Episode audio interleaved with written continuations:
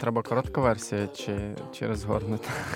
У мене досить велика бібліотека, не така, як Вернацького, звісно, але ну, теж вистачає вже різних книжок. Будь-яка сильна творчість це вияв травми. Найкраща творчість вона відбувається тоді, коли віриш. Ну, Психотерапія це не про лікування рани. Психотерапія це взагалі про видимість себе. І люди знаходили в подкасті якусь для себе віддушину. Я думаю, що якби ми думали про популярність, то в нас би точно нічого не вийшло. Ви там лієте воду, ви щось побагато жартуєте. Це до мене там вчора власник е, підійшов і каже: А Левін, е, це в тебе тренується? А то він каже, якісь там подкасти робить. Тобто люди просто не розуміють, що таке подкасти. Не не, не, не розповідай мені, покажи. І я цю історію розкрив так добре, тому що мені це дуже близько. Ну, Розумом я можу знати, що це хороша людина, але я не відчуваю, що хочу з нею побачитися. І я не не побачуся з нею. Писати в байдужості, мені здається, що це найгірше, що може бути. Ну, креативність це про нейронні зв'язки. Бути письменником це значить переживати. Хороші люди поганого не відчувають. Хороші люди хороші. Проблема не в тому, що люди тупі, вони що не шарять. І Ілля в цей момент все псує словами. А здесь так должно було бути. П'ять тисяч книжок з браком. Мабуть, немає сенсу йти на побачення, перед яким ти не хвилюєшся. Зупиняйтеся на вулиці, щоб е, понюхати бузок. Помітьте, як ви почуваєтеся біля людей, з якими ви маєте емоційний зв'язок. Письма самі письменники є не менш цікавими, ніж книжки, які вони пишуть. Не народжується, ще немає такого заводу, де б виготовлялися успішні люди. Усім привіт! Вітаємо вас у новому сезоні подкасту Storytelling. Героєм 21-го випуску подкасту став Марк Лівін, письменник, видавець Village та співавтор подкасту Простими словами. Ми поговорили з Марком про письменництво, психотерапію, про те, як писати історії та розкривати героїв. А також запитали, чому подкаст простими словами став таким відомим, як молодим письменникам розкривати свій потенціал і які книги варто прочитати. Марк сказав, що бути письменником це значить переживати, Тож цей випуск вийшов по-справжньому емпатичним. Не бійтеся виражати свої емоції та помічати їх.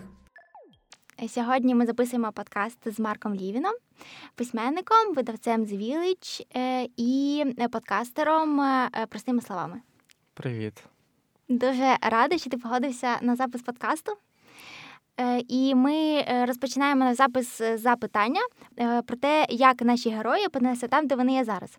Чи мріяв ти завжди стати журналістом, письменником, і чи уявляв ти себе тим, ким є ти зараз у дитинстві?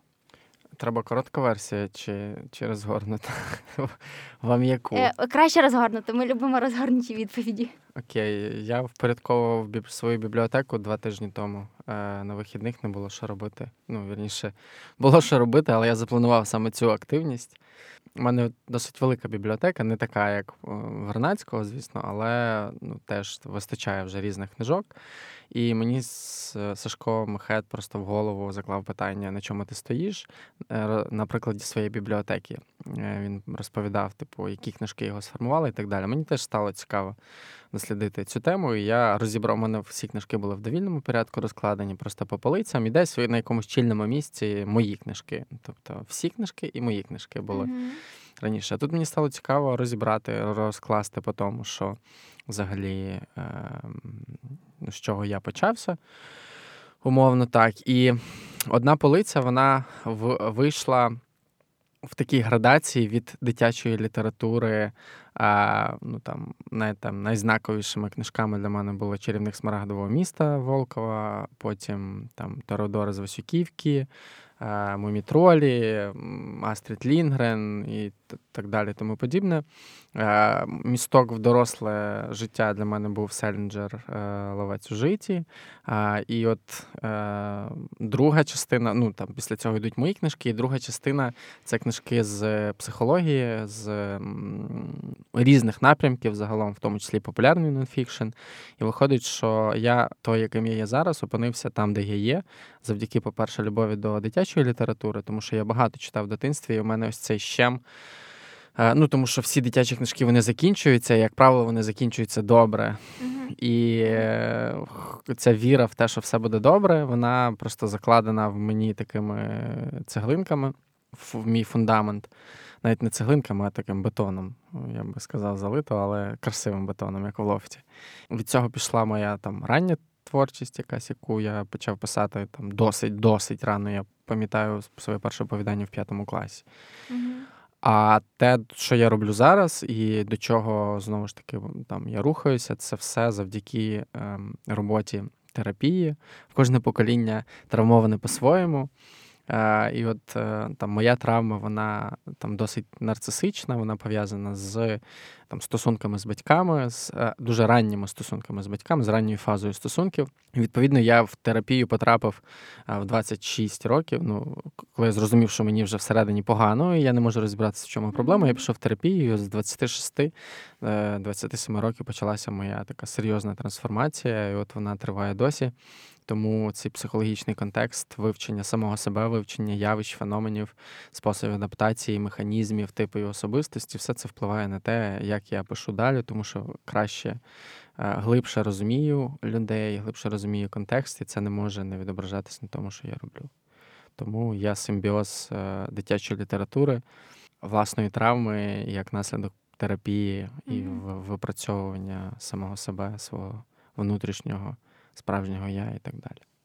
Е, чи можете сказати, що через свою творчість ти проживаєш якісь е, свої травматичні досвіди, і е, це допомагає тобі якось трансформуватися? Ми вчора говорили з колегою Анією Хаєцькою про те, що будь-яка сильна творчість це вияв травми. Як би це не було, там, якщо прочитати наприклад, біографії Хемінгуея, якщо прочитати Ван Гога, якщо дізнатися контекст Джойса, ну, тобто в Джойса була шизофренія, це був його спосіб ну, написання е, Уліса, це був його спосіб, хоч якось справлятися з тим, що він переживає. Там Хемінгуей був травмований своєю сім'єю, цим е, якби петлею маскулинності, яку він сам собі створив. Тобто він насправді мав набагато більше інших почуттів але він ну якби мусив потакати тому образу, який він будував. Плюс була заборона, в тому числі на вразливість, чутливість. Можна сказати, що будь-яка творчість це вияв себе і вияв себе тим, яким ти є в цьому моменті. І найкраща творчість вона відбувається тоді, коли віриш, і коли ну знову ж таки через сцену переживання відбувається тоді, коли дивишся на сцену і бачиш, що актор справді живе, а не грає, і те саме з творчістю. Тобто ну, якщо хочеться створити щось справжнє, то це справжнє треба спершу віднайти в собі, і тільки mm-hmm. тоді, після цього, його можливо віддати. А якщо цього справжнього в собі немає, то звісно, що питання, що це тоді, чи це вже кон'юнктура, чи це просто хизування і так далі. Тому можна, ну не не можна пропустити, а можна напряму сказати, що е, те, що я пишу, це спосіб, якийсь один зі способів справлятися з тим, що я всередині себе відчуваю, з тією напругою, яка в мені виникає, з тими стосунками. Які мені не завжди вдається реалізовувати так, як я хотів би. Mm-hmm. Тобто, все це спосіб якось е, повестися зі своїми почуттями. Обійтися, я би навіть так. Тобто ти е, пишеш, паралельно займаєшся психотерапією, і наскільки е, виходить, тобі допомагає це, і наскільки ти продвинувся у тому, щоб е, можливо залікувати свої якісь внутрішні переживання? Ну, їх я не думаю, що це йдеться про заліковування. Тобто ну, психотерапія це не про лікування рани. Психотерапія це взагалі про видимість себе, про вміння впізнавати себе, бачити себе в повноті. І раною це може бути тоді, коли в людини є якісь певні ідеалістичні е, уявлення про себе, коли вона вважає, що вона ну, от, от вона повинна відповідати якомусь божественному образу. Я зараз узагальнено кажу, що типу, типу, є хтось абсолютний, хто володіє абсолютними е, якостями, і ці абсолютні якості вони мають бути так само досяжними для мене. І коли, наприклад, в терапії складно через цю межу переступити, mm-hmm. то звісно можна травмуватись, бо ну, люди різні, а, і люди різне переживають, різне відчувають, і в них є різні емоції. І ці емоції часто вступають в конфронтацію з оточенням, з'являються конфлікти. Ці люди ну, в конфліктах ну, якби якось теж себе виявляють. І якщо є подавлення, наприклад, поганого і витіснення, а є тільки ідея про хороше, то звісно це може бути травматичним досвідом. і Людина може вийти з терапії і сказати, та вони там просто по всі якісь хворі на голову розказують якусь чухню mm-hmm. і, і нічого хорошого. А в цілому. Е, ну, ідея терапії не в тому, щоб залікувати чиїсь рани, а в тому, щоб зробити людину видимою для себе, щоб вона бачила себе у всьому, у всьому спектрі того, що в ній є. І ну, до до, цієї, до саме цієї ідеї, ну, от того, чим є терапія, я йшов, думаю, роки чотири як клієнт. А, І не менше там трьох років як людина, яка працює з цією темою. Це моя mm-hmm. спеціалізація. Я людина, яка популяризує тему ментального здоров'я. Це швидше про те, щоб впізнавати себе, аніж про те, щоб щось там в собі лікувати чи фіксити. Угу, Дякую. Насправді тема ментального здоров'я стає все більш популярною серед е, молоді і загалом серед людей. І саме тому, напевно, ви вирішили запустити подкаст простими словами для того, щоб е, допомогти людям, можливо, розібратися в якихось тих емоціях, що вони відчувають. А, Ну, я не думаю, що це було сформовано саме так, але ми ну, принесли тему психології е, задовго до того, як е, з'явився подкаст простими словами. Тобто, я, ну, я, звісно, що не не досліджував все, що відбувалося, але в інформаційному е, середовищі я думаю, що ми були одне, одним із перших, хто почав так системно писати на тему ментального здоров'я, говорити про різні симптоми, говорити про різні патології, в тому числі е, про різні досвіди людей, які переживали різні симптоми і патології. Це все було зроблено через власний досвід і розуміння того, що це є в людей. Тобто багато хто нехтує цим, або, можливо, не нехтує, просто не усвідомлює, що люди займаються і мали би займатися не лише там фізичним здоров'ям, фінансами і так далі, але й ну, там, своїми думками, своїм світоглядом, своїм, своїми переживаннями, емоціями і так далі. Тобто, це ця ідея все ще не не визріла як, е, ну скажімо, базова така а, річ для, для людини. Тобто, ми все ще цим нехтуємо, називаючи там це поганим настроєм. Там не знаю, відсутністю сил або ще чимось, хоча насправді проблеми можуть бути набагато глибше. І ну, ми ми почали цю роботу майже відразу після запуску The Village, тобто це було 4 роки тому. Подкасту буде 2 роки. І ми uh-huh. ми спершу познайомилися з спершу писали самі, потім познайомилися з Ілеєю і Антоном, які є засновниками Трітфілда сервісу е, для пошуку терапевта онлайн. До речі, якщо ви знаходитесь в пошуках, можете зайти на сервіс і там отримати там консультацію чи підтримку. Ми познайомилися з Ілею і Антоном, і ми почали створювати спершу текстові форми разом, а потім. Ну, першочергово в мене була ідея написати книжку. Ми їхали з Ілею, обговорювали, тому що Ілля відповідає за контент на Твітфілді, і ми їхали, просто обговорювали це як ідею, що було б класно зробити книжку. Але потім визріла ідея подкастів. Тобто, давай спробуємо зробити подкасти. Ми записали перший епізод, другий епізод. Нам було просто прикольно, весело.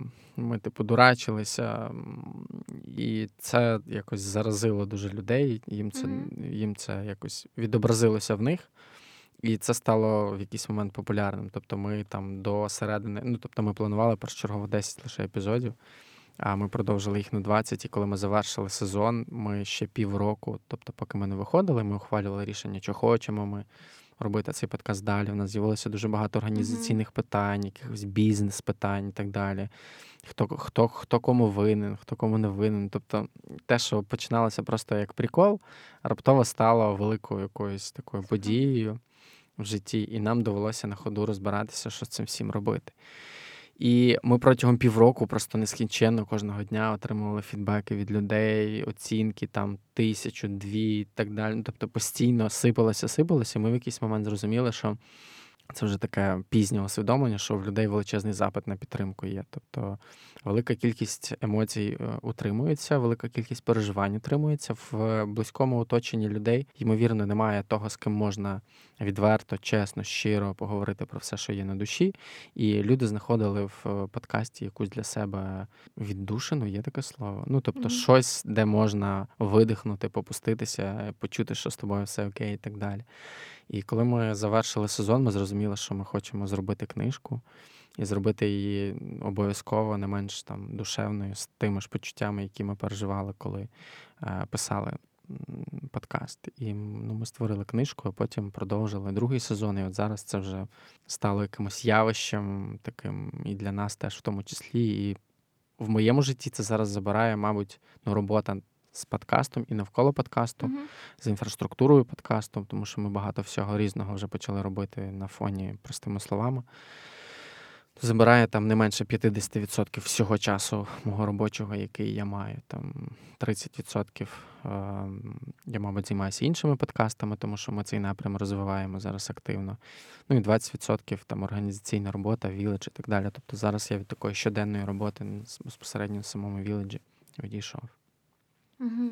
Тобто ви не очікували, що буде така популярність проекту? Ми не очікували, і ми досі про це не думаємо. Я думаю, що якби ми думали про популярність, то в нас би точно нічого не вийшло, тому що ми б навішували на себе якийсь mm-hmm. образ, і ми би хотіли йому відповідати, оскільки є якийсь певний образ, який має бути популярним і так далі. Ми просто вирішили, що ми будемо собою, будемо робити те, що нам хочеться, незважаючи на те, що будуть нам говорити люди. І нам часто прилітає, що, типу, ви там лієте воду, ви щось типу, багато жартуєте. Давайте відразу, типу, по суті, до теми і так далі. Але ми не не раз повторювали в подкасті, що ми не будемо цього робити. Якщо ви хочете послухати лекцію, зайдіть на YouTube, mm-hmm. в Google, введіть пошуковий запит, і ви отримаєте е, цю прекрасну суху інструкцію, інформацію, наукову статтю, все, що вам потрібно. А нам цікаво одне з одним, тому ми робимо так, як ми це відчуваємо. І е, звісно, що ми вже зараз там з'являються нові формати взаємодії з аудиторією, одяг, е, відео і так далі, але ми все ще дуже бережемо, дуже береж, ну, бережливо ставимося до того, як ми будуємо стосунки всередині одне з одним. І це буває непросто, тому що ми одночасно в кількох ролях присутні. По-перше, ми друзі, по-друге, ми співавтори, по-третє, ми бізнес-партнери. І це да, поєднати між собою відразу три ролі. Ну, Буває по-різному, але я дуже вдячний Іллі, що через нього в мене з'явився досвід знаходитися в контакті навіть з дуже складними емоціями, коли злишся, відчуваєш ненависть, коли хочеться трощити, є можливість про це поговорити. І це безцінно для життєздатності проєкту, бо якби була заборона на ці переживання, вони б утримувалися і все одно потім пасивно вилазили uh-huh. в якісь пакості. Ми не очікували, що так буде. Оскільки ми вже е, почали говорити про подкасти, е, на твою думку, наскільки буде розвиватися цей вид медіа? Ну, все буде залежати від того, як люди, які створюють контент, будуть ставитися до цього медіа. Бо по тому, що я зараз е, бачу, е, ринок, ринок, е, ну, ринку як такого ще немає, тому що Village — це платформа, яка працює. Ну, в нас розділені компетенції. Редакція не займається грішми, а гроші не займаються редакцією. Тобто, в нас два окремих напрямки. І наш комерційний напрям, той, який займається монетизацією, у них також в пріоритеті знаходиться е, монетизація подкастів як напрямку, тому що ми багато вкладаємо в це грошей. І в нашого комерційного відділу за 4 роки є контакти усіх, ну я думаю, всіх брендів, які працюють на ринку. Ми з багатьма працювали, і навіть топовим, е, суперпродвинутим, відкритим е, дуже складно там донести е, ідею того, що таке подкаст, в чому його цінність і як його монетизовувати, е, в тому числі через те, що немає якоїсь аналітики такої ширшої, яка б е, дала розуміння, як як слухач поводиться з тим, що він слухає, скільки він часу mm-hmm. це слухає, хто він, звідки він і так далі. Ну, типу, цієї всієї аналітики немає. І ну, жодна подкаст-платформа не дає там нічого а, далі демографічних, якихось дуже поверхневих даних, вік, а, там країна, пристрій, з якого слухається, і все. Тобто, ну, більше нічого не можна там дізнатися. Ну і прослуховування, загальна кількість прослуховувань, це те, що можна дізнатися. Відповідно, бренди, які, е, е, ну, якщо ми не говоримо, якщо ми говоримо про побудову інфраструктури то це не річ, яка може виїхати на інтеграції за 10 гривень, і за 50 гривень теж воно не вийде якогось друга свого прорекламувати або так далі. Тобто ці от е, разові активності вони не ведуть до системного розвитку, системного сталого розвитку. Тобто, щоб цей напрям розвивався, в ньому повинні з'являтися гроші і немалі гроші, тобто не 5 копійок, тому що за 5 копійок буде така драка, що потім цих ну комусь ці 5 копійок дістануться, а решта будуть голодні і помруть. Тобто має має, має з'явитися достатньо грошей для того, щоб цей напрям запрацював, mm-hmm. щоб тому числі платформи почали розвивати свою аналітику. Але я бачу велику кількість ентузіазму людей, які створюють подкасти. Тобто багато хто з них досі їде е, на такій, типу, такому якомусь панкроковому драйві, типу, давай закатаємо подкаст, типу,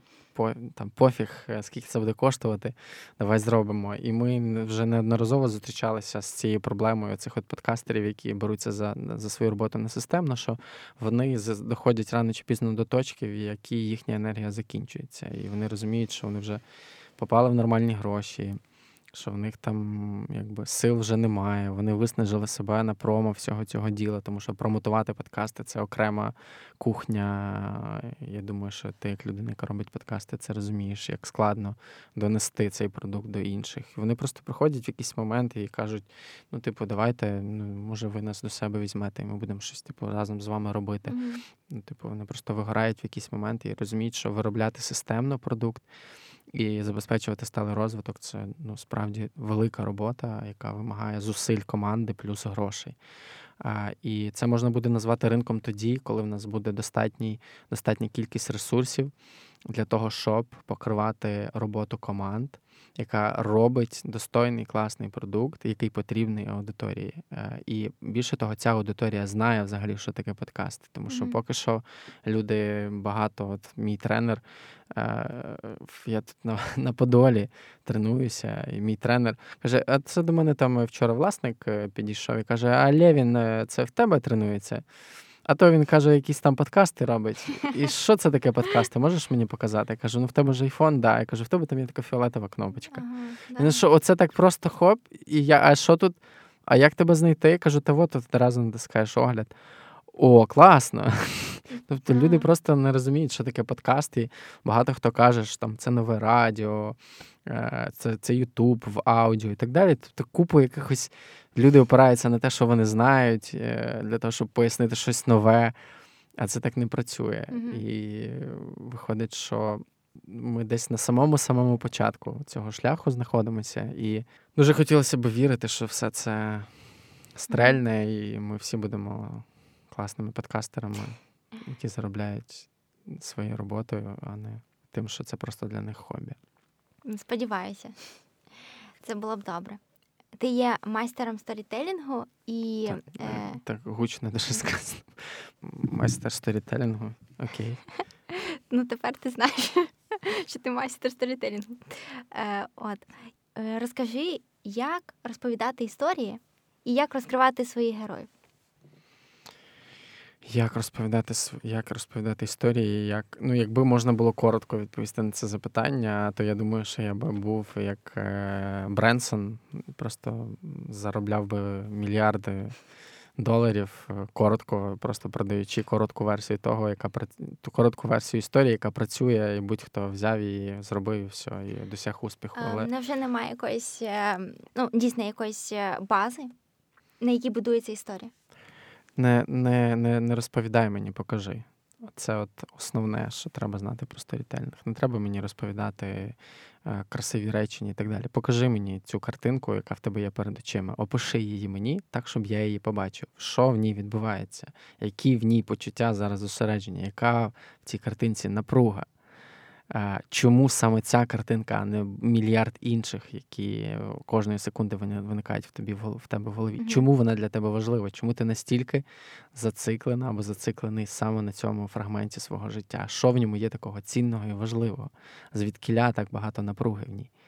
І от це є якраз центром історії. Тобто, якщо е, ми можемо пройти повз і нас це не задіває, ну, ймовірно, ця історія не вартує того, щоб її розповідати. Справді, великі історії, справді великі події, вони містять, як правило, всередині себе величезну внутрішню драму. І навіть якщо вона подана через призму якоїсь комедії і так далі, mm-hmm. все одно ми сміємося з того, що швидше ми сміємося з того, що боляче, а не з того, що це просто смішно. І пошук пошук оцієї внутрішньої напруженості, от якраз і є предметом сторітелінгу. І тут е, така величезна антропологічна робота для людини. Тобто важливо розуміти все, як би це зараз дивно не звучало. Важливо, якщо описуєш героя, важливо розуміти контекст, в якому він живе середовище, мікросередовище, е, в якому ця людина з'явилася, яка в неї була родина, які в родині були зв'язки між собою, як е, ця людина з мікросередовища переходила е, там. В перший, другий, третій контекст, як вона стала людиною світу, mm-hmm. коли вона вже повністю інтегрувала, з якими травмами вона входила в доросле життя, що відбувалося на фоні, які події. Тобто, все це має значення, все це формує і, ну, людину, героя і так далі. І е, бач, вміння бачити ці деталі, е, вміння бачити ці дрібниці, от якраз і є найважливішим навиком для сторітелера. Неважливо, наскільки красиво ти пишеш. Взагалі немає значення, наскільки е, красиві в тебе метафори. Mm-hmm. Якщо в них немає життя і це неправда то це можна просто виплюнути. Воно не воно не проживеться, бо ми несвідомо шукаємо щось правдиве. Ми хочемо бачити правду, ми хочемо бачити те, що про нас, що нас задіває, що змушує нас переживати, хвилюватись.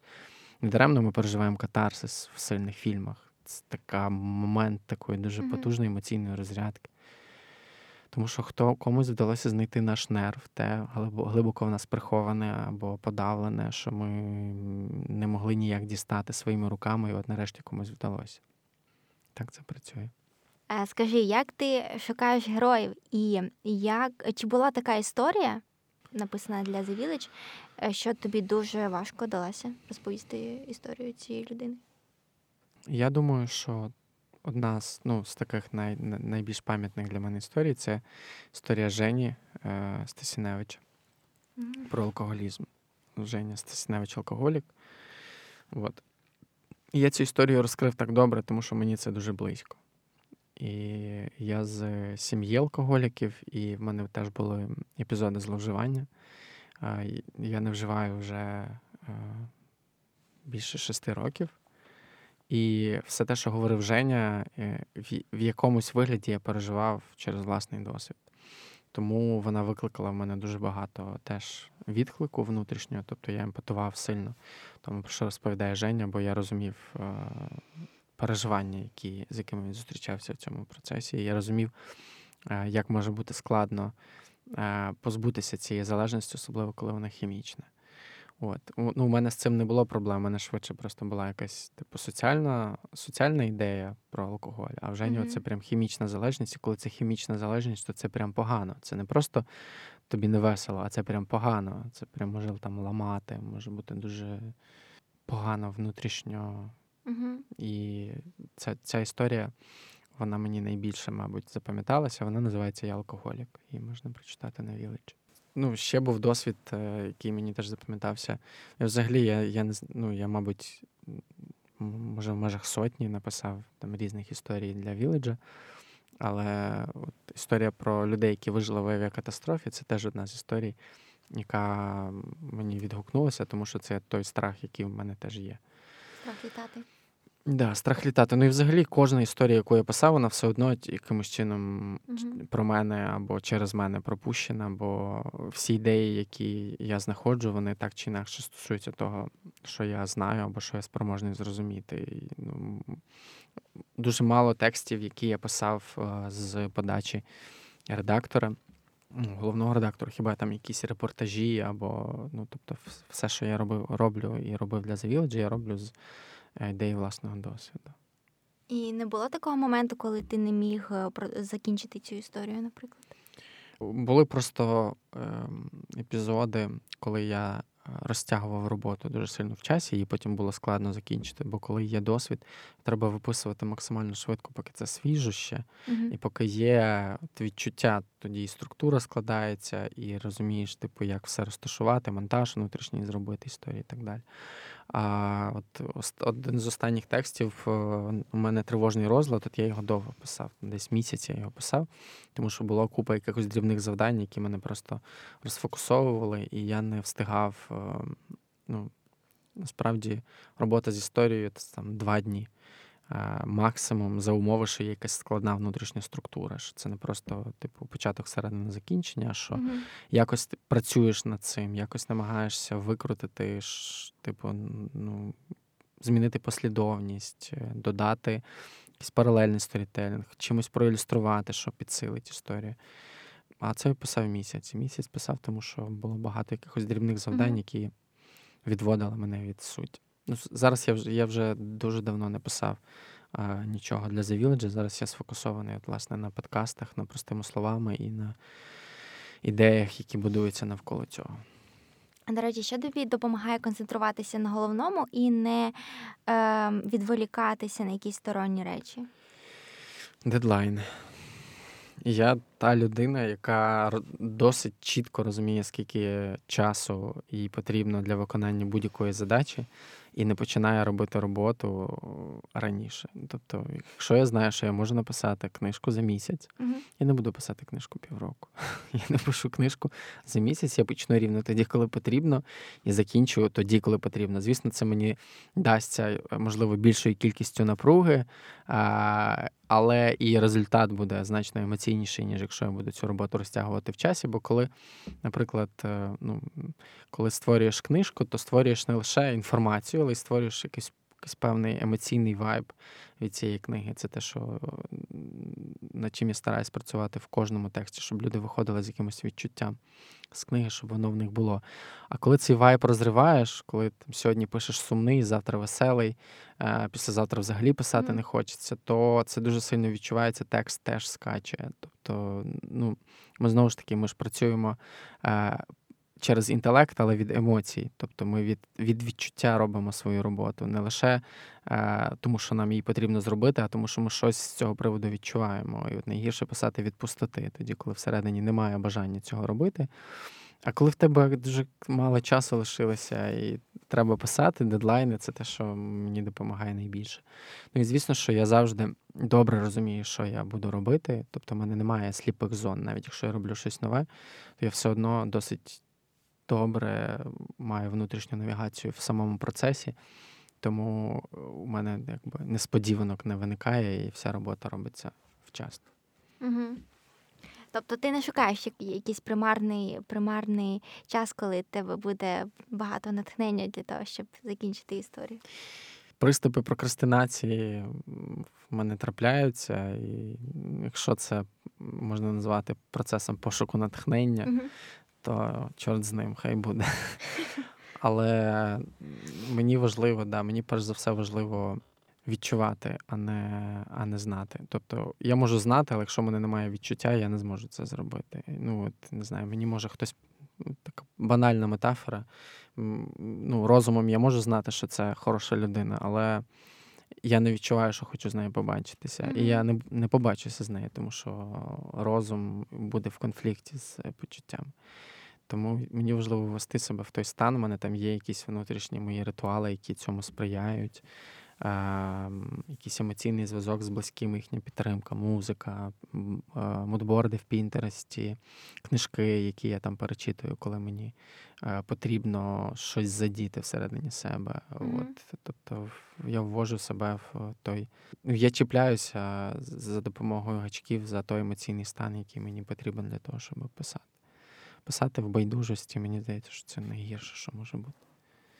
Ну, я думаю, що це просто неможливо, бо коли тобі байдуже, ти просто сидиш і втикаєш в телефон. Тобі не хочеться писати. Відповідно, це буде відчутно, що коли ти коли ти прочитаєш цей твір. Е, Ну, знову ж таки, так, тому що яскравість, внутрішня е, метафоричність історії, настрій історії безпосередньо залежить від того, який емоційний механізм запустився всередині людини, які переживання вона всередині себе знайшла, які стимулюють якусь певну інтелектуальну реакцію. Тобто, але в той же час, коли ми переживаємо якісь дуже сильні емоції, ми не можемо це описати. Ну, це особисто я так. Тобто потрібно прожити якось їх. Можемо Про, прожити якийсь певний е, трошки часу, щоб усвідомити, що це з тобою відбулося. Можемо, якщо вам Е, ну, мій досвід, нейронні, ну, креативність це про нейронні зв'язки. Тобто про кількість, е, наскільки міцно нейрони в моїй голові тримаються за ручки. Давайте так. І нейронні зв'язки вони ну, формуються загалом контекстом мого життя. Тобто тим, що я дивлюся, тим, що я. Ну, давайте не так. Наскільки уважно я дивлюся, наскільки уважно я слухаю, наскільки уважно я читаю, наскільки уважно я відчуваю, наскільки я уважно спілкуюся, наскільки уважно я е, спостерігаю за чимось, кимось, наскільки е, уважно я входжу в контакт з собою, зі світом. Тобто Ця от уважність вона і тренує е, навик креативності. Вона, по-перше, сприяє тому, як я запам'ятовую інформацію, бо пам'ять, е, довгочасна пам'ять, вона можлива тільки після тривалих переживань. Короткочасні враження вони дуже швидко випадають е, з уяви. Тобто довготривала пам'ять вона вимагає такого, типу, більш більш свідомого систематичного переживання через власний досвід, теж в тому числі. І от За допомогою цих речей формуються там міцні нейронні зв'язки, які запускають асоціативне мислення. Тобто, коли людина, наприклад, сідає писати, і їй потрібно створити якусь певну ідею, то якщо е, в неї буде трошки досвіду, і е, в неї там буде розсіяність, неуважність і так далі, їй буде складно взагалі щось написати. Угу. Цей навик тренується, і ця от креативність, вона абсолютно когнітивна. Ну, тобто, це не звісно, що є якась. Ну, очевидно, є якийсь природний талант е, до творчості, до якоїсь спонтанності, до вміння бачити, відчувати і так далі. Але в цілому креативність тренується. Це така когнітивна абсолютна функція. І коли Наприклад, я сідаю працювати з текстом, я просто відкриваю, пишу одне слово, і в мене вже є там 10 варіацій того, як це можна загалом там 20, 30, mm-hmm. нескінченна кількість асоціацій, варіацій, через які це можна розкрити. Але це не приходить в один момент, і це точно не можна назвати чимось, що там не знаю, було в мене від народження. Це те, що тренується постійною працею, в тому числі терапією, уважним спілкуванням з друзями, емпатією і так далі. Угу, Дякую. Що значить е, для тебе бути письменником? Бути письменником це значить переживати. Відповідник англійський, якщо перекласти, буде experience досвід. Не не, не просто переживати, я так хвилююся, мені мені зараз страшно, а бути в цьому і бачити, що зі мною відбувається. Тобто старатися приймати, проживати свої свої почуття, називати їх, слідкувати, які історії з ними сталися, коли які історії зі мною сталися, коли я їх переживав, і так далі. Тобто, це так бути включеним в ну, в те, що що відбувається навколо мене. Це буває іноді вкрай складно, особливо людям емоційним, вразливим, які схильні до такого чуттєвого сприйняття світу. Mm-hmm. Звісно, що це е, може бути диким стресом, так постійно, постійно, постійно все через себе пропускати. Але ну, я вірю в те, що справжні речі якраз робляться через ну, справжність того, що що з тобою е, відбувається. Тому буду письменником це переживати. Але при тому е, ти говориш переживати, проживати ці емоції, але якщо це можуть бути негативні емоції, то люди дуже часто можуть від них тікати, на жаль, а ну, не залишатися. Цікаво спостерігати за тим, як люди справляються зі своїми складними переживаннями. Тобто я от я зараз, як е, з багатьма своїми друзями. Е, як собака, яка все розуміє, але нічого не може сказати. От Я бачу, як вони в складних якихось емоціях в них вмикається деструктивна поведінка. Тобто, наприклад, там сталися якісь складні події в житті, mm-hmm. це означає, що треба піти в паб, або там ще кудись накидатися, ну або Забутися. просто в якийсь спосіб да, відволіктися від, від реальності. І це ну, як як спосіб там на один раз, на два це ок, але, наприклад, коли якесь, е, коли це стає там чимось систематичним, то це вже навряд можна назвати е, ну, пробудженням через досвід. Тому що досвіду самого переживання немає, є просто втеча від нього. Ну, Ти uh так підійшов до дверей, ніс висунув, холодно, назад. І все. І не виходиш туди, і не дивишся, що, що за тими дверима і як взагалі там все працює. Складні емоції, вони, як правило, табуйовані, суспільством, на них накладені гріхи, ну тобто на них накладена певна е, стигма. Тобто ми через е, релігію, через фольклор, через міфи, легенди ми знаємо, що там хороші люди поганого не відчувають. Хороші люди хороші. Вони просто класні ельфи, які знаходяться в постійній гармонії зв'язку зі собою. А от погані емоції це про чорта. І якщо я відчуваю зараз щось погане, то я чорт. А ще гірше, якщо я дозволяю цьому поганому Е, ну, бути своєю частиною. Е, вето на злість, вето на нависть, е, на ненависть, вето на заздрість, вето mm-hmm. на сором, вето на провину. Але це є, ну, це як от у вас є п'ять пальців на руці, і ви такі, типу, чотири чотири я не бачу, один в мене є. От На один палець дивлюся, а на чотири очі закриваю. Але ж є п'ять пальців на руках, і вони кожен з них для чогось потрібен. І еволюція не залишила нам е, чомусь хвостів е, людям, чомусь їх немає, але заздрість у нас залишається все одно. І втеча від цих от складних е, емоцій, які запускають всередині неприємні відчуття, е, ну, як правило, дуже дорого обходиться. Ви можете подивитися серіал Кінь Боджек або Боджек Хорсмен від Netflix. Там якраз історія про людину коня, про коня, якого ми все одно сприймаємо як людину, mm-hmm. яка в 50 років е. Е, ну, потрапляє в дуже глибоку екзистенційну кризу, тому що протягом всього життя по-перше, звикла втікати від е, того, що відчуває особливо складного. А по-друге, справлятися зі своїми переживаннями в деструктивний спосіб. Тобто там запивати, заїдати, за просто слова це не можу вимовити в голос. У вас культурний подкаст. Затрахувати. Тобто там люди по-різному, кожен справляється з кризами по-різному. Хтось тіндер ставить, хтось там. Не можна сказати, що це погано, але і що добре, це теж не можна сказати. Тобто є якісь більш конструктивні способи. Там Піти до терапевта, зустрітися з друзями, позвонити мамі, сказати, що тобі погано, не знаю, прочитати книжку ввечері, там відмовитись від е, походу в клоузер, а не знаю, лишитися вдома, прийняти ванну. Ну, Тобто є багато речей, які можуть допомогти пережити. Але тут проблема не в тому, що люди тупі, вони що не шарять. А про в тому, що просто не ну, немає цієї культури, і ніхто не каже, як можна, ніхто не показує, як можна. І тому ми йдемо тим шляхом, який ми знаємо, і який для багатьох працює. Оскільки ти займаєшся і письменництвом, і паралельно ти є видавцем, і журналістикою, як тобі вдається це все поєднувати? Чи е, хотів би ти колись займатися, наприклад, тільки писати книги і реалізувати свою творчість, і достатньо заробляти на цьому гроші? Думаю, що ні. Це не цікаво. Це не настільки цікаво, як а, вкладати у всього себе. Тобто писати книжки це вкладати в щось одне. Тобто, ну от мати мати якусь е, якесь уявлення про себе лише в одній ролі. От, Типу, я на всі 100%, от я весь свій час там провожу там частинку часу, я е, саджаю квіти вдома, а решту часу я сідаю, приходжу, так от сідаю за стіл, дістаю свій ноутбук чи е, хотів сказати пральну, але друкарську машинку і друкую або перу. Е, на цьому етапі життя мені цікаво вкладати, е, вклад, ну, вкладатися в різні компетенції і помічати, що кожна з них все одно працює на на одну ідентичність. Тобто немає нічого зайвого.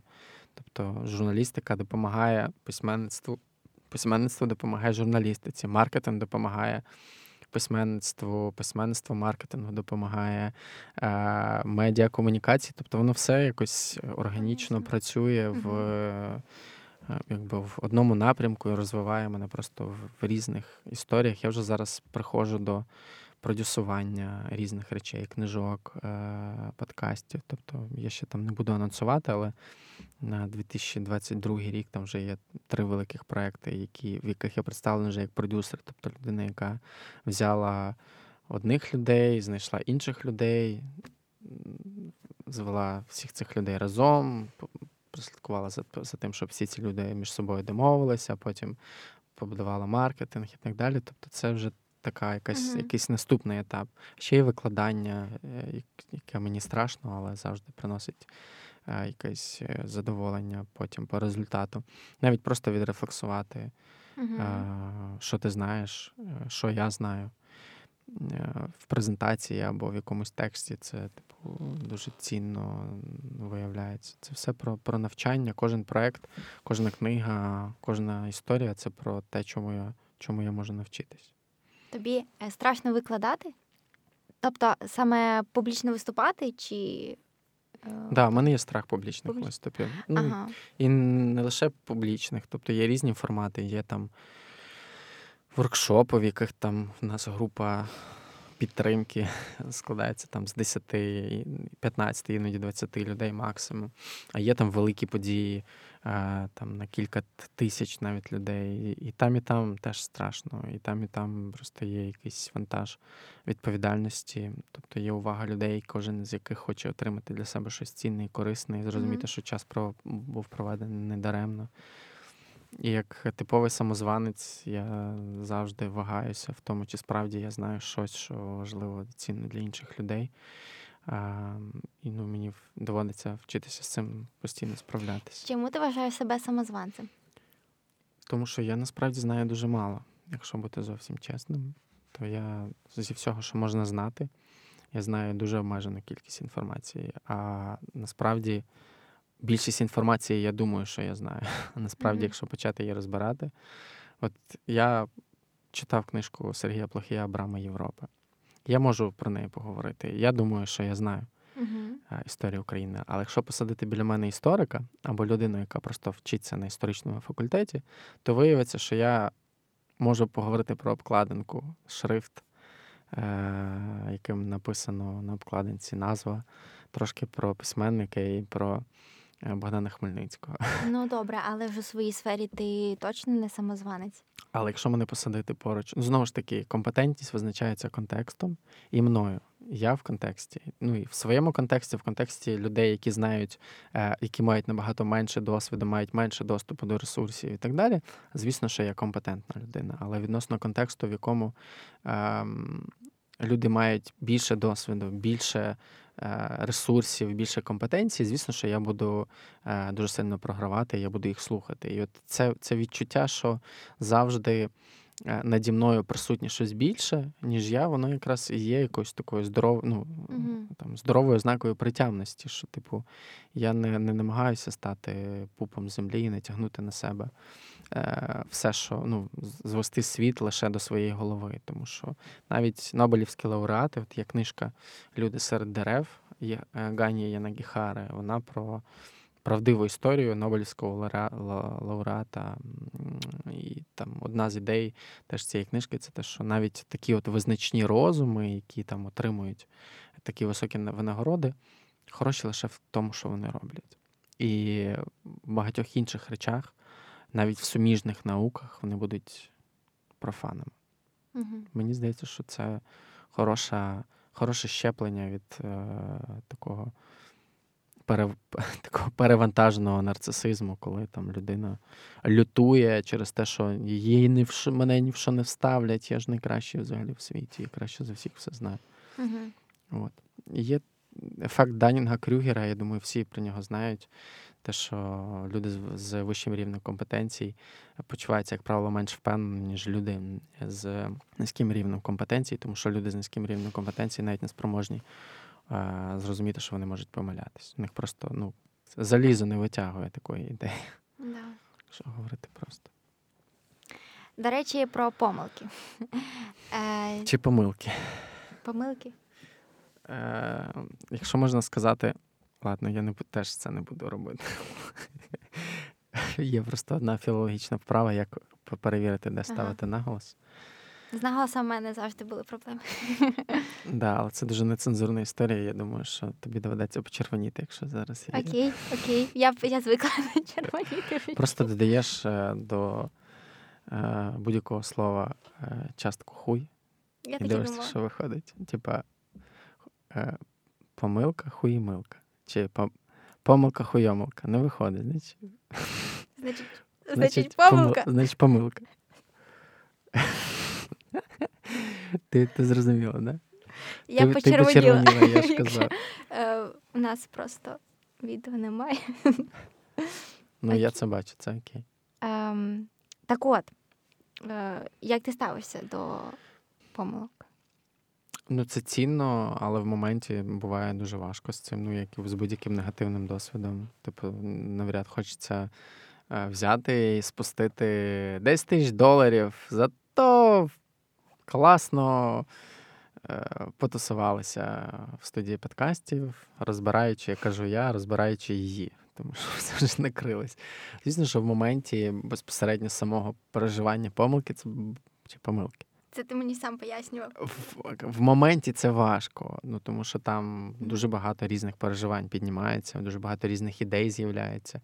І в самому моменті це не може бути неприємно. Навряд хтось такий, да, я помилився, там ракета не взлетіла, да, я класно. Але це, як правило, в цьому досвіді дуже багато інформації. І е, цінною помилка може бути якраз після того, як вона пережита, усвідомлена, і ну, поінти основні, які призвели до цього, відкориговані, і повторення, принаймні за таким сценарієм в подальшому, буде неможливо. Тобто відкоригувати. Угу. Там потім будуть якісь нові дані, буде нова помилка чи помилка, і там буде новий досвід, але принаймні не буде всього того, що було 20 років тому. Поділися якимись факапами, які траплялися з тобою. Факапи, які траплялися зі мною. Хороше питання. Я просто не помиляюсь ніколи. Е, ну, У нас був факап е, з книжкою простими словами. Е, Перший наклад передзамовлений повністю був. Там було 5 тисяч книжок, е, які люди чекали вже. Тобто вони всі були оплачені, і ми мали їх всіх підписати і відправити людям перед Новим роком. Uh-huh. І це був дуже хвилюючий момент. Ми, ну, тобто, ми багато емоційно вклалися в цю книжку. Для нас було важливо, щоб вона вийшла. І ми це була якийсь там перед перед, перед новорічний період. Ми їхали з Ілею в видавництво, такі наповнені, внутрішньо класно. Я там якийсь відос знімав, як я піднімаюсь по сходах, там Ілля, що там емоції, ми заходимо. Я там там директорка видавництва нас зустрічає, проводить. Там просто ці всі книжки розкладені по по вздовж, ну, тобто 5 тисяч книжок. Це багато. Mm-hmm. Тобто там все заставлено цими книжками. Я такий беру один пакет, дістаю так цю книжку. Знаєш, перегортаю сторінки, нюхаю, думаю, боже, як класно. Знімаю це на знаєш, на сторіс, мене там око, е, знаєш, як від е, в екстазі просто смикається. Mm-hmm. І я, типу, виключаю відео, Ілля, і Ілля в цей момент все псує словами: а здесь так должно було бути? Інтрига.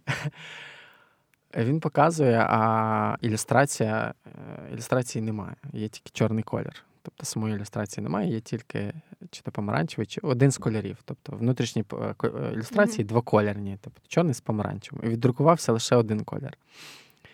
Я беру наступну книжку, там те саме. Я беру ще одну книжку, там те саме. І я розумію, що у нас 5 тисяч книжок з браком. 5 тисяч книжок, в яких не віддрукувалися ілюстрації.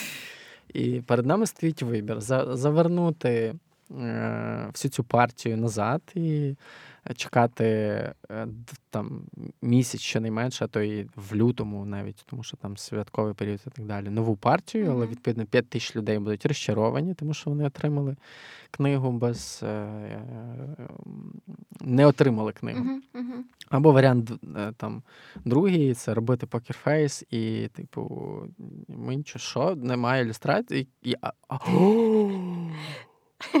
Блін. Та ви що, це так і треба було? Ну, і ми насправді ми там довго обговорювали взагалі, що робити, тому що там, да, в когось були ці базові ідеї, да, давайте відправляти, типу, ну що, типу, хто там думається і так далі.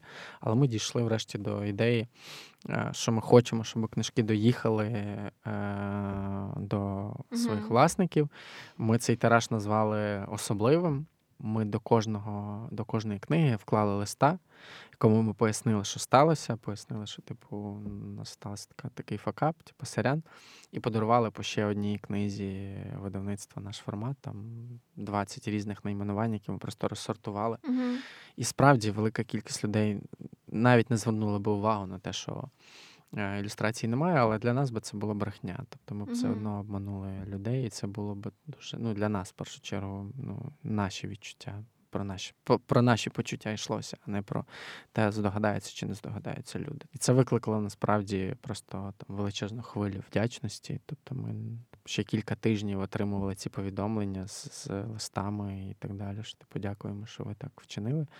І це було якраз про чесний, ну, Мгм. про, про, про чесність. Е, І зараз це така ідея, основна, яку мені б дуже хотілося інтегрувати загалом в своє життя. Є багато сфер, в яких е, бути абсолютно чесним не виходить, але є до чого прагнути. Дякую тобі дуже за цю історію. Дякую. Це дуже класно. що запитала. Насправді е, потрібно визнавати свої помилки. Ну, принаймні перед собою. Потім вчитися це якось іншим говорити, якимись словами. Мгм. Головне не займатися цензуруванням і самоцензурою. Це, от, мабуть, найгірше. Коли люди намагаються закривати очі на те, ким вони є, або на те, ким вони не є. Це погано закінчується. Ми хотіли тебе ще запитати, коли ми говорили про публічні виступи. Ти виступав на TEDx, і наскільки тобі вдалося тоді перебороти свої хвилювання? І оскільки ти часто виступаєш з лекціями, воркшопами, е, невже ти, якщо це робити регулярно, так, то ти вже переборюєш свій страх, мені здається. Ні? Все визначається не частотою, а важливістю. І е, не знаю, футболісти кожного разу, коли виходять на матч, перед матчем вони хвилюються. Я думаю, що е, наявність байдужості до того, що буде відбуватися далі, е, швидше є ознакою внутрішньої якоїсь мертвоти.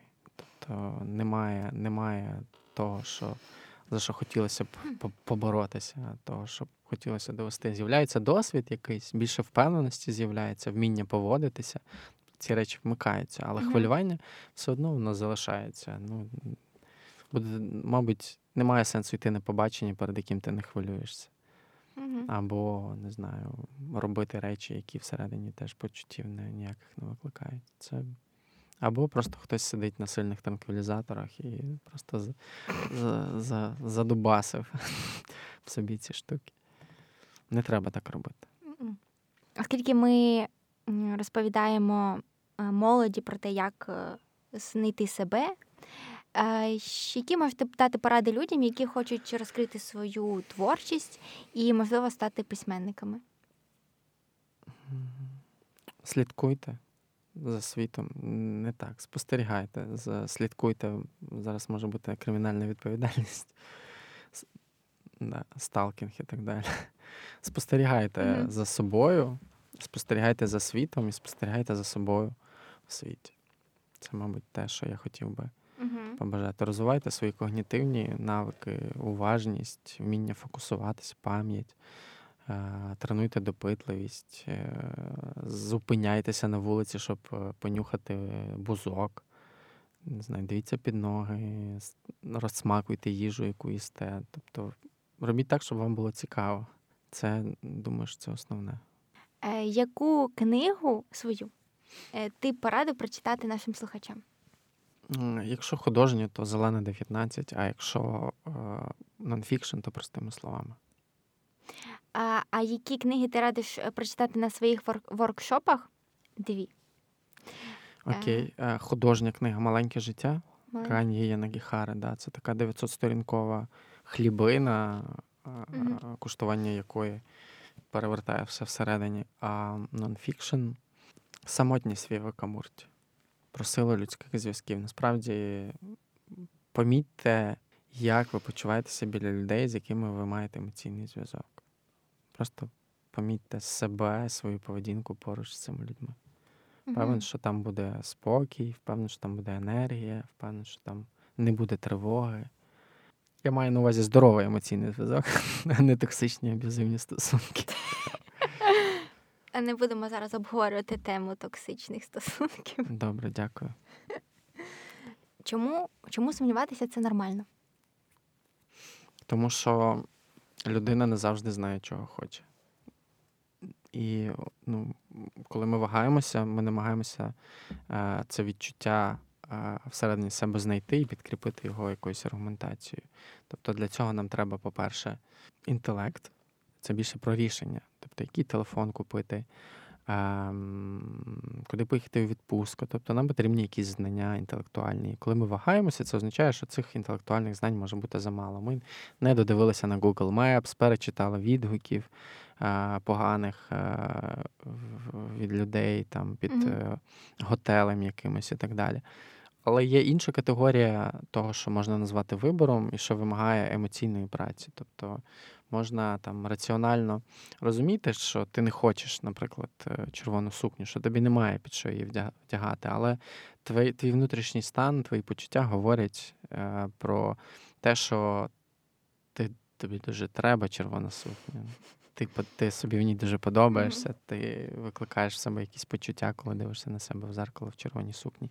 І тут вже йдеться про вибір. Це те, що глибинна якась певна певна ідея, яку ти підживлюєш через е, ну, переживання якихось певних е, емоцій. І коли ми, ну, типу, коли ми сумніваємося, це означає, що рішення ще не визріло.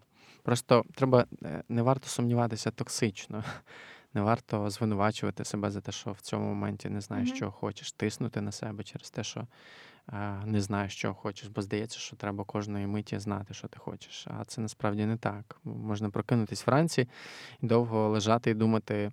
Ти хочеш яблуко чи поплакати. Тобто ще ще, ще цього відчуття немає, От щось хочеться, але що саме ще не розумієш. Встаєш, там потім вмиваєшся, в якийсь момент розумієш, що хотів все-таки яблуко, а не поплакати.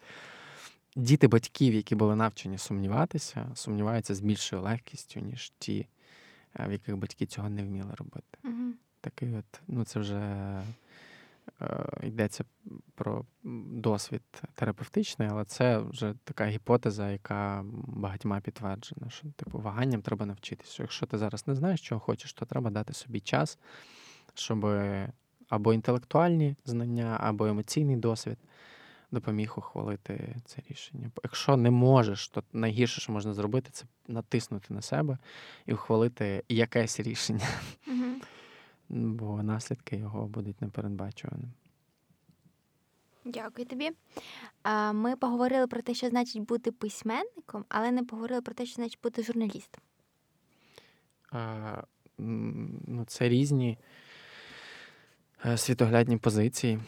Е, коли я журналіст, моє завдання збір і поширення суспільно важливої інформації. Тобто я мав би відмовитися від е, своїх переконань, свої... ну, я не маю на увазі, типу, почати робити якусь повну діч. Я маю на увазі, що інформація, її цінність і важливість є для мене е, важливішою, ніж мої особисті переконання, вподобання і смаки. Тобто це не можна поєднати між собою. Тобто журналістика е, як інституція вона має бути об'єктивною. Тобто окрема дискусія, чи це можливо взагалі uh об'єктивність як така, але е, це така реміснича робота знайти інформацію, опрацювати цю інформацію, зрозуміти, для кого в якій формі вона важлива, подати цю інформацію, попрацювати зі зворотним зв'язком і так далі.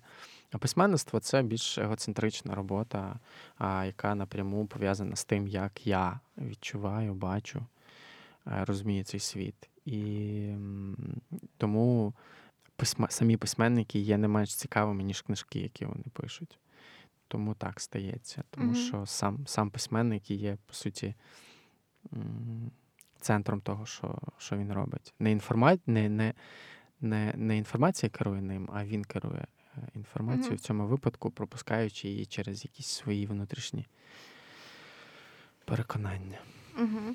Ти знаєш, що часто люди, е, письменники і творчі люди говорять, що вони не можуть перечитувати перечитувати свої перші твори, е, перші книги. У тебе виникає такий, таке неприйняття, якби себе в минулому? Ну ні. Ну, ну це ж як це все одно, що дивитися на свої фото там 20-річної давності і думати, блін, чому я 20 років не був такий, як зараз? Ну, бо не не міг бути таким, як зараз. Ну, біологія там, в принципі, uh-huh. не можна народитися зразу дорослим, освіченим, розумним, красивим і впевненим і успішним. Треба пройти цей шлях ну, в ідеалі. Е, не не народжується, ще немає такого заводу, де б виготовлялися успішні люди зразу так, зі станка. Uh-huh. І ну, в мене немає. Ну, по-перше, я не не, не, не закоханий. Ну, Я я не закоханий в в себе, тому в мене немає розчарування в собі минулому. Тобто я ну, я був такий, я був спроможний на це, на більше я не був спроможний. Ну, угу. Був би спроможний на більше, зробив би більше. Дякую. О, у одному твоєму інтерв'ю ти сказав, що молодим людям потрібно знайти ментора. Е, Було б добре, так. Було б добре знайти старшого товариша, який може підтримувати в непростих ситуаціях. В житті доводиться робити дуже багато різних виборів. І в цих виборах потрібна якась певна емоційна опора. Ем, звісно, що близьке коло спілкування дуже цьому допомагає. Угу. Тобто, коли складно, важко, не просто важливо мати з ким поговорити, чесно по душам, не не, не боючись, що е, тебе відштовхнуть, і що ти не вгодиш комусь тим, що ти думаєш, або тим, що ти зробив. Але так само і важливо мати в професійному колі людей, які uh можуть е, підказати, е, яку помилку робити не варто. От. Я часто, я досить, ну, не прям щоб часто, але нерідко звертаюся з питаннями до Любка Дереша, наприклад. І ну, в мене є друзі, яким я, до яких я звертаюся, навряд це можна назвати менторством вже зараз. Але поки ти молода людина, можливо знайти ну, того, хто може підтримати угу. на цьому шляху. Як думаєш, чи міг би ти стати ментором для когось? Чи можливо ти вже є для когось ментором? Е, Не прям так, щоб я когось підтримував і вів постійно, ні. Але я викладаю в Українській академії лідерства. Угу. Ну, я працюю з е, молоддю, досить часто стикаюся з ними. І ну, я думаю, що прям на менторство я ще не готовий, тому що в мене до себе ще дуже багато питань є, з якими мені треба ще розібратися. Дякую тобі. Будемо завершувати. Дякую. Е, Наостанок е, передай посил нашим слухачам. Читайте книжки. Па-па.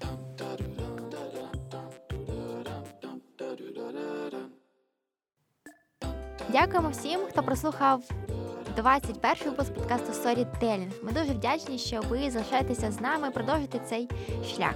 Сподіваємося, що наші випуски вас мотивують, надихають або, можливо, допомагають вам знайти свій шлях. Будемо вдячні за ваші коментарі, відгуки і оцінки в Apple подкастах.